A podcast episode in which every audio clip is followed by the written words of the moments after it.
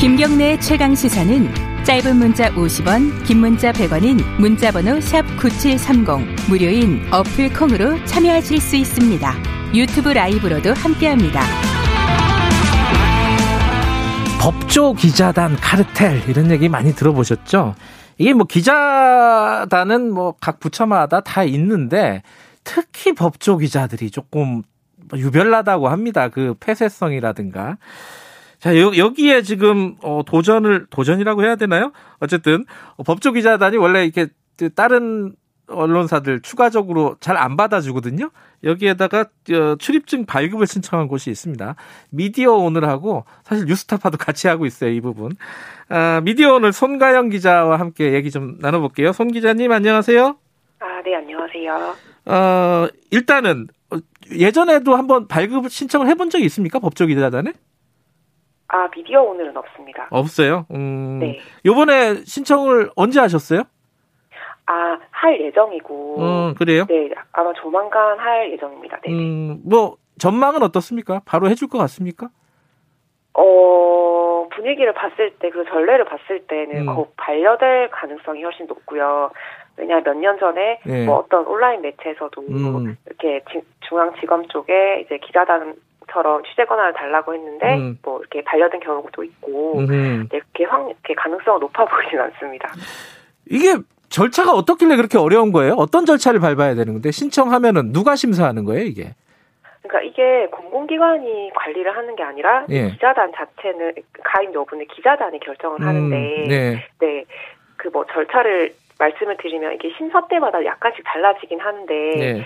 대체적으로는 그 법조 기자단이라고 불리는 그 기자단 내에 기자실이 세 곳이 있는데 예. 대법원, 중앙지법, 중앙지검 이렇게 기자실이 있는데 이세 예. 곳의 투표를 다 통과를 해야 돼요. 어허. 네.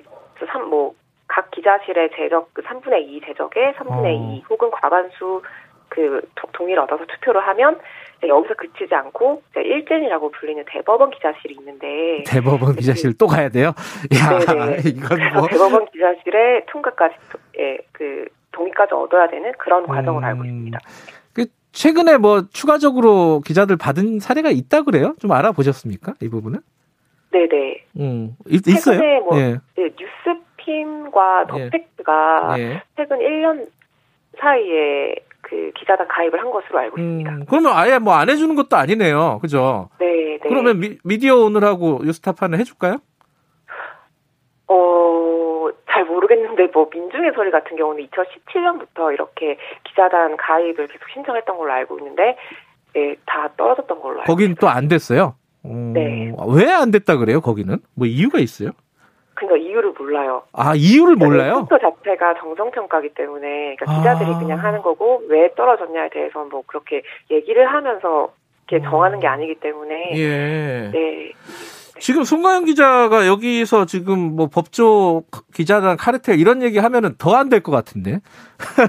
아, 그, 그렇죠. 네. 이게 그 이렇게 좀 폐쇄적이고 독점적으로 운영하는 이유가 네. 뭘까요? 아,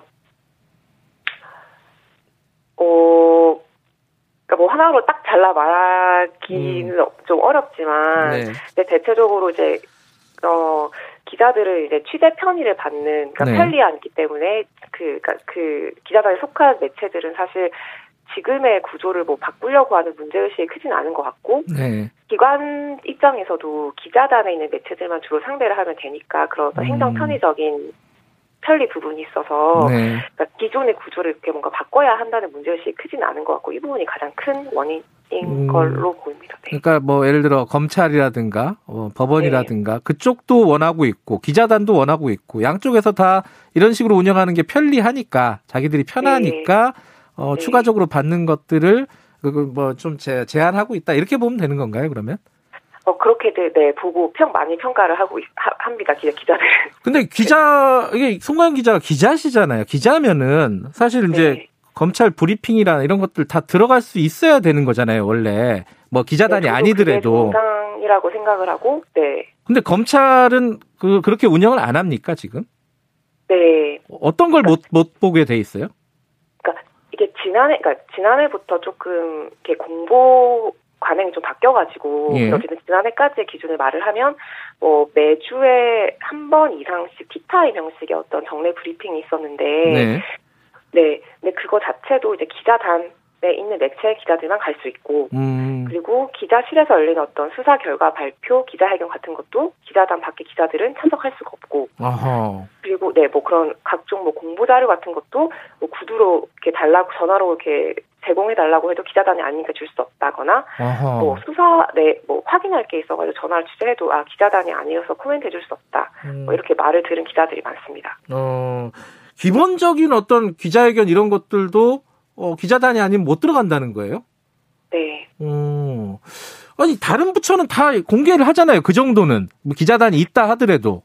네, 그래서 훨씬 이, 이 법조 출입처 문화가 훨씬 폐쇄적이어서 음. 네, 합리적인 수준이 아니라고 생각을 하고 있습니다. 네. 어, 어 이, 티타임은 아직도 하고 있습니까? 그런 것들은? 아, 지금 그 관행은 없어 음, 걸로 알고 있습니다. 그래요? 그 관행 그 관행 되게 재밌었는데 예전에 보면은 어, 이 네. 차장 검사가 기자들을 평가하는 자리다. 뭐 이런 얘기도 있었잖아요. 네, 네, 어, 그런 말도 나오고. 예, 그날 아침에 나왔던 신문 보면서 어디 어디 신문은 잘했고 어느 신문은 오보고 이런 식으로 쭉 이렇게 나왔다고 하던데 이제 그런 것들은 어, 없어졌는데 그럼에도 불구하고 공식적인 어떤 기자회견장도 어, 기자단 소속이 아니면은 들어갈 수가 네. 없다는 말씀이시네요. 네. 음, 그 부분은 사실 법적인 어떤 어 저기 뭐야 문제 제기를 해도 괜찮을 것 같은데 그런 걸 한번 해보 해본 사례가 있나요? 어, 사례까지는 모르겠고, 예. 이 기자단 밖의 기자들이 뭔가 뭐 헌법소를 해봐야 되지 않냐, 이런 음. 얘기는 줄곧 나온 걸로 알고 있어요. 왜냐면 이게 차별의 음. 문제고, 취재 자유 제한의 문제라고 다들 여기는 기자들이 많아서. 음. 근데 이제 사례가 있는지는 모르겠고, 좀 이번에 좀 법적으로 만약에 대응하게 된다면, 네. 그것까지 같이 문제 제기를 좀 해보고 싶다는 생각은 하고 있습니다. 음, 만약에 이제 요번에 어, 기자단에서 이 네. 미디어 오늘이나 뉴스타파의 어 가입이라고 해야 되나요? 가입이죠. 네. 네, 그 가입을 거절한다면은 법적으로 네. 한번 다퉈볼 생각이시라는 건가요? 네. 음, 그건 좀 승산이 있을까요? 어떻게 보십니까? 어, 제가 법적인, 음. 법, 법적인 지식이 없어서 그것까지 모르겠는데, 네. 문제 제기는 충분히 해볼 상황이라고 생각합니다. 네, 그럼 청취자분들을 위해서 이렇게 만약에 그런 문제 제기가 통해 가지고 기자단이 이제 약간 오픈이 된다. 어 네. 그러면은 어 국민들에게 좋은 건 뭡니까? 보, 본인들에게 좋다는 게 기자단 국민들 국민들 아, 아, 국민들에게 좋은 네, 거요? 네. 독자들 어... 뭐 청취자들 뭐 시청자들에게 좋은 건 뭡니까? 네, 그러니까 지금의 출입처 문화에 있어서 네. 그러니까 이게 이제 출입처와 기자단이 이렇게 적정한 거리를 두지 못함으로써 나오는 좀 음. 어떤 문제가 있는 보도들이 좀 계속 이게 문제가 됐잖아요. 네, 그런 문제를 개선하기 위해서라도 이, 네. 이 폐쇄적인 취급자 문화가 개선이 필요하다는 건데, 네, 네 이제 그, 그런 지금 국민들이 지금 여러 가지로 지적을 하셨던 어떤 출입처와 거리를 두지 못하는 보도들이 계속 양산이 되는 이 문제, 네. 이거 관련해서는 어, 네, 기자단을 개방함으로써 문제를 풀 수 있어서 음. 네, 그, 그런, 네, 그, 그, 그런 방향성으로 기자단 개방이 음. 좀 필요하다고 생각합니다. 폐쇄적으로 운영을 하면은 뭐 필연적으로 유착이 생길 수밖에 없죠. 뭐 사실 정보라는 것들이 통제되면은 정보를 네. 어, 이렇게 가지고 있는, 소유하고 있는 사람들이 이득을 얻을 수밖에 없는 구조가 되니까요. 청취자 네. 여러분들이 뭐 문자 많이 보내주시는데, 이게 0047님이 법 규정에 있는 사안입니까, 기자단이? 아니면 기레기 아 기러기 기러기입니다. 기레기 아닙니다. 기러기들이 만든 겁니까? 이게 법에 있는 건 아니죠? 뭐 기자단 규정이라든가 이런 거 그죠? 네, 법에는 없습니다. 음. 서주연님은 80년대로 돌아가는 느낌이다, 기분이다 이런 말씀도 보내주시고 9005님이 이러니까 검언 유착이 생기는 거 아니냐 이런 말씀도 보내주십니다. 만약에 어, 송가영 기자가 어, 기자단에 들어간다면 뭘 제일 취재하고 싶으십니까? 어, 그냥 지금, 음. 그니까, 뭐, 구체적으로 뭔가, 음. 이렇게, 이슈가 있는 게 아니지만, 저도 이제 법조를 취재하면서 가장 답답했던 게 판결문조차도 맞아요. 못하고, 네.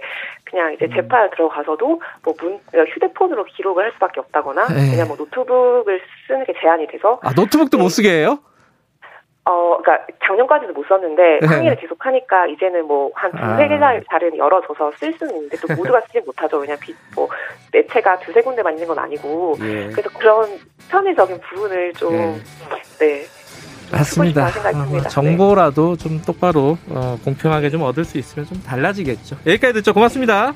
네, 감사합니다. 미디어 오늘 송가연 기자였습니다. 오늘 여기까지 하겠습니다.